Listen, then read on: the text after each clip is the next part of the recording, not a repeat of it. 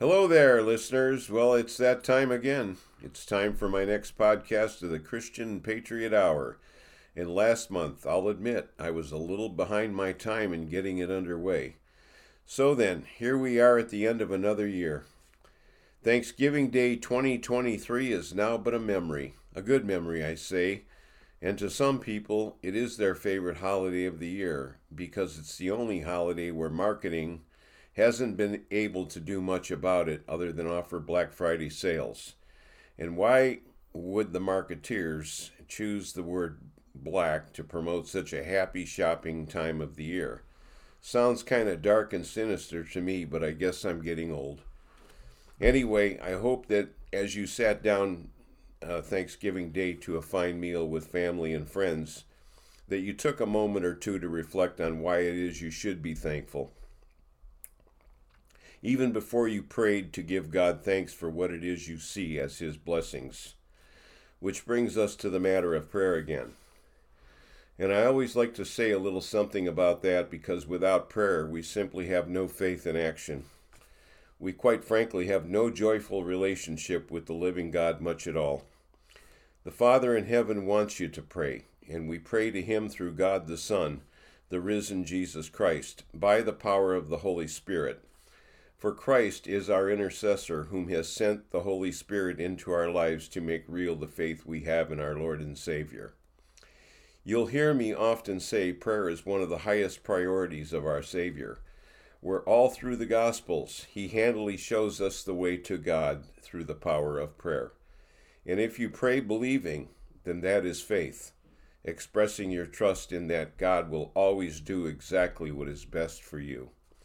Therefore, that being said, it's time to get on to the heart of the matter in what I'm going to say in this December podcast.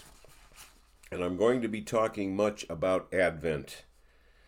Of course, why wouldn't I? For after all, it is the season of expectancy, looking for that grand and glorious appearing of our blessed Lord coming in the air. We will be looking back through the seasons of time over the course of several thousand years, when wise men searched the stars looking for the prophecy to be fulfilled, whereas Almighty God would finally send forth His Messiah to be born the Savior of the world.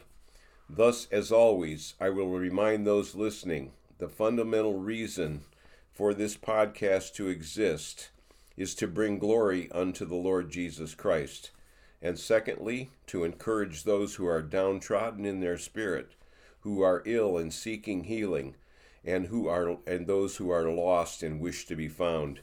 Enter in the reason why Jesus Christ came anyway. Remember, he did not come to call those who thought they were righteous enough in their own strength. He came to seek those who knew they needed a Savior to save them from their sin and trouble. That's the long and short of it. And Jesus is our Emmanuel. And I will tell you a little bit about that right shortly. Remember, I always say Jesus Christ is our life and resurrection, our hope for all the ages. Without further ado, let's enter together into the waters of greater perception once more.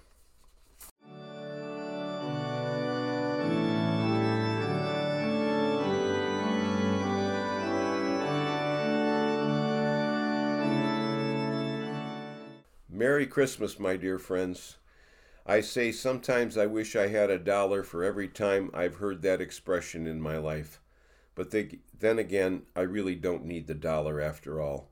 Not for all the Merry Christmases which have been offered to me, expressed in gratitudes of kindness from someone else's heart over the years. It has made me a much richer man than any monetary gain could ever provide. And I'm sorry, but I don't get the people on the left today, and there's quite a few of them these days who seem to become a little offended at the word Christmas. Now, I call that a psychological problem. Why should anyone be offended over a traditional holiday that has been called Christmas for generations of time? Unless you're offended not by the day, but by the person the day represents. In other words, they're particularly offended with the name of Jesus Christ himself.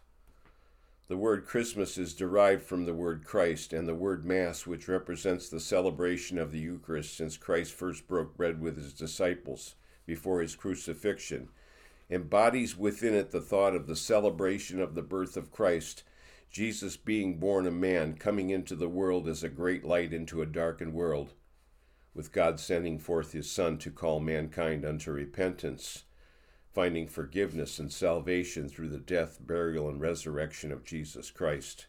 That is the gospel message and the gospel truth, as they say. But unfortunately, we live in a day when the world is becoming very cold toward the things of God. Which brings up an interesting thought about those folks we say who are on the left in their thinking, against those who are diametrically opposed to their ideals. Those, I dare say, Christians and conservatives who sit at the right hand perspective of things. I'm not being facetious either. I'm being truthful. I mean, this idea of being on the left or the right is a biblical concept, rather, and it is not necessarily new in any way. Of course, much of what is associated with either side of the fence you're on is mainly politically or socially dri- driven, which brings us to the idea of motivation. In what people say usually is coming from their heart, in what they believe or perceive what is right for them. So then, let's take a look at a Bible passage that lends itself well to this curious notion we are engaging in regarding those who find themselves on the left and those who steadfastly remain committed to right principles. Now we have to take a step into destiny and picture a future time when, at the end of this age, Christ has returned to the earth to set up his earthly kingdom. And Christians have been praying that prayer since the Lord Himself instituted it in the Lord's Prayer when we hear the words, Thy kingdom come. Now, when the Son of Man shall come in His glory, and all the holy angels with him. Then shall he sit upon the throne of his glory, and before him shall be gathered all nations, and he shall separate them one from another, as a shepherd divideth his sheep from the goats, and he shall set the sheep on his right hand, but the goats on the left. Then shall the king say unto to them on his right hand, Come, ye blessed of my Father inherit the kingdom prepared for you from the foundation of the world. Matthew 25th chapter, verses 31 through 34. Then later on in this text, we see the fate of those on the left. Depart from me, ye cursed, into everlasting fire, prepared for the devil and his angels. For I was hungered, and you gave me no meat. I was thirsty, and you gave me no drink. I was a stranger, and you took me not in naked, and you clothed me not, sick and in prison, and you visited me not. Then shall they also answer him, saying, But Lord, when saw we thee in hungered, or athirst, or a stranger, or naked, or sick, or in prison, and did not minister unto thee?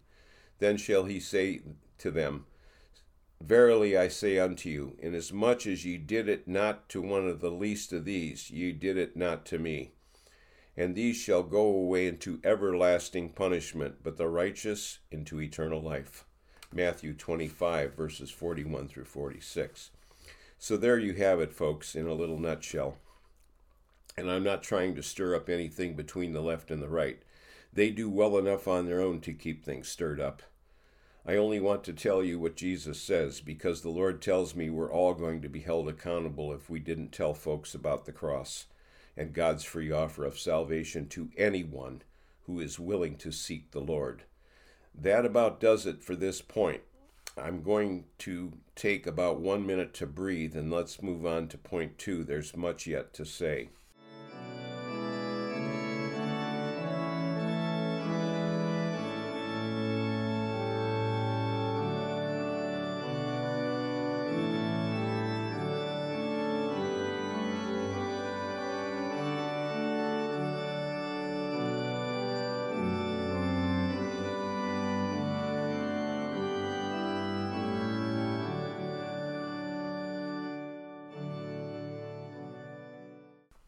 I'm going to reiterate one more thing. Something Jesus said that I think is just about one of the most beautiful thoughts our Lord ever uttered, saying, I am the good shepherd and know my sheep, and am known of mine. As the Father knoweth me, even so know I the Father, and I lay down my life for the sheep. And other sheep I have, which are not of this fold. Them also I must bring, and they shall hear my voice, and there shall be one fold, and one shepherd. Therefore doth my Father love me, because I lay down my life, that I might take it up again. No man taketh it from me, but I lay it down for myself. I have power to lay it down, and I have power to take it again. This commandment I have received of my Father. John, the 10th chapter, verses 14 through 18. Jesus is the Good Shepherd, and still only he is truly good. And yet we who believe are his sheep and are called by his name. And you know, sheep are kind of dumb critters, and they're awfully dependent on the shepherd. Kind of like people, I think. Of course, we like to think we're pretty smart until we get ourselves in a pickle, and then we find out, to our chagrin, we didn't know everything after all. Goats, on the other hand, are strong willed, stubborn, and not taken too well to being told what to do. So I hope you're starting to get the picture about what's left and what's right. And I don't know about you, but I want to be as a sheep and be counted on the Lord's right hand. That being said, let's move on to Christmas. And in many church circles, beginning with the Catholic Church way back when, it is called the wonderful season of Advent, simply meaning coming. And you can trace the celebration of Christmas back to the first candlelight vigils in Rome around the time of Constantine. Of course, Christmas trees weren't yet invented. Now, for the sake of commentary, Advent in the Christmas celebrations means the coming of the Lord. The first Advent observes the birth of Christ, beginning in the stable in Bethlehem. Christ born of the Virgin, and the shepherds and the angels paying him homage in the stillness of the solemn night. The wise men came later, for they saw his star rising in the sky, and traveled a long journey to pay him homage. For indeed they believed the old prophecy true whereas the Messiah would be born in Bethlehem. Yet we must consider a second advent, an event that will at last fulfill every Bible promise of his second coming to this earth, a time when Christ will rule and reign as Lord of lords and King of kings over all the nations. That will be known as the millennial period, which will commence following the time of great tribulation. At Advent, we always hear the word Emmanuel being spoken in worship services. It is another name of God amongst the Lord's many names, which have many, meanings, a name which literally means God is with us. Indeed, this is true, for Christ dwells within the heart of every true Christian believer who is born of the Spirit of God through Jesus Christ. So herein is how the Christmas story begins. That is according to Dr. Luke, a gospel writer of old extraordinaire. And in the sixth month, the angel Gabriel was sent from God unto a city of Galilee, named Nazareth, to a virgin espoused to a man whose name was Joseph, of the house of David. And the virgin's name was Mary. And the angel came in unto her, and he said, Hail, thou art highly favored, the Lord is with thee. Blessed art thou amongst women. And when she saw him, she was troubled at his saying, and cast in her mind what manner of salutation this should be. And the angel said unto her, Fear not, Mary, for thou hast found favor with God. And, behold, thou shalt conceive in thy womb, and bring forth a son, and shall call his name Jesus. He shall be great, and shall be called the Son of the Highest and the Lord God shall give him unto the throne of his father David, and he shall reign over the house of Jacob forever, and of his kingdom there shall be no end. Luke, the first chapter, 26 through 33. The message of Christmas is still the same as it always has been, even since the first advent. And yet trouble is too, what is always has been, the problem with people choosing themselves to believe or not to believe in this remarkable story of God's grace and redemption. When I was a small boy, I didn't know much about the Bible at all, but I did know about God, for my mother told me the old story. Over and over she would share what she knew about the Lord and His glory, and she regularly took me to church and planted the seeds of hope in my heart. And, and she nurtured those seeds and watered them, and pretty soon the Lord took root in my own heart. And she told me never to forget that God is good and holy, and yet He loves us so and enough, in spite of everything we do wrong, to come down here from heaven Himself to be born a man, a human being like us, so that we could relate to this living God who is our Creator and also our Savior. Now, I don't know of any other God or religion that can make that claim. And when you top it off with the cross and the sacrifice of Christ for us to render our sin null and void, and then you consider the resurrection, that in his own likeness we who believe and are born to eternal life by the power of the Holy Spirit shall also one day be resurrected to eternal life, to dwell with Christ in his kingdom forever and ever. So then, we've forgotten about a lot of good things in America, things that matter much more than the temporal things we think that matter. Matters like you'll never find lasting happiness in this life without knowing Jesus Christ as your own personal Savior. Now that's the truth. But the world isn't going to tell you. They're going to continue to lead you down a confusing road of doubt, self centered ideals, and empty promises, which in the end lead to utter hopelessness, and you'll find fulfillment in nothing inevitably. No, they won't tell you the truth, but with the help of God, I will. Now, then, on to the final point. And here we go, wrapping things up neatly as a pin.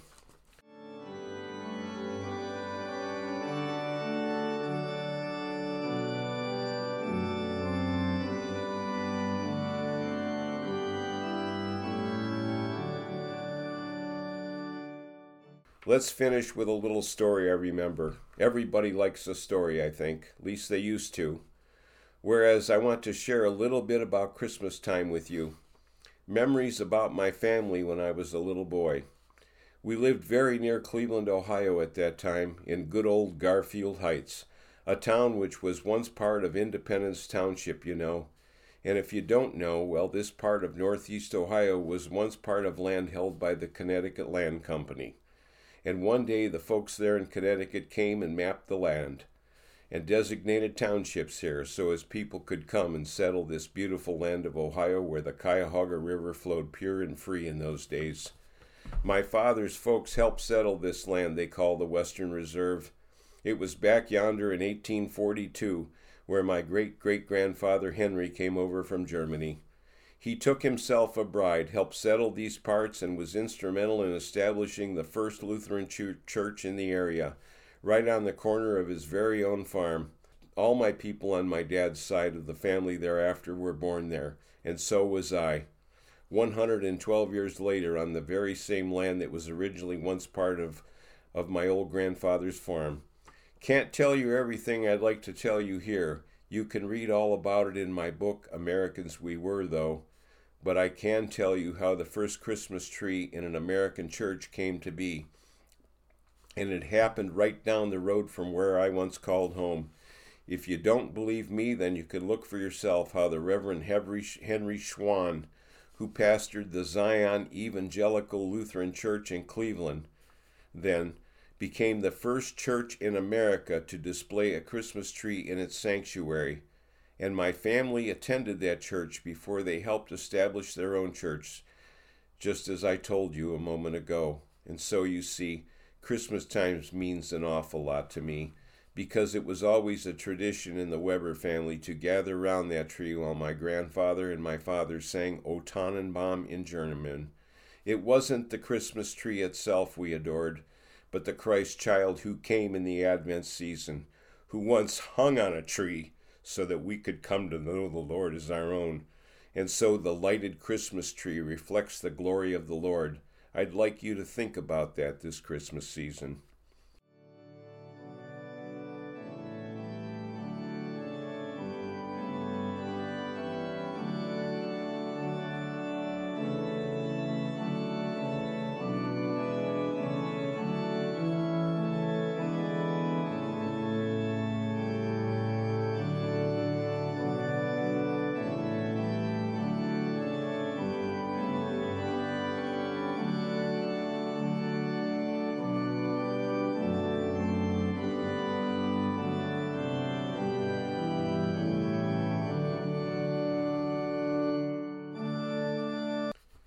Well, that about finishes things up for this podcast. I hope your Christmas is merry. And my prayer is that you will remember what Christmas is really all about the coming of the Lord. Jesus came to save us from our sin, and he is coming again, and very soon, I think, to bring us home to live with him forever in his kingdom on earth. Remember, the cross is our victory, and Christ is our victor whereas no man, no evil power on this earth or under heaven can stand against the Lord and prevail. Look for my book, Americans We Were. You can find it at Amazon and Barnes & Noble. Till we meet again, may God hold you in the palm of his hand. I am Henry Thomas Weber. Thank you and goodbye.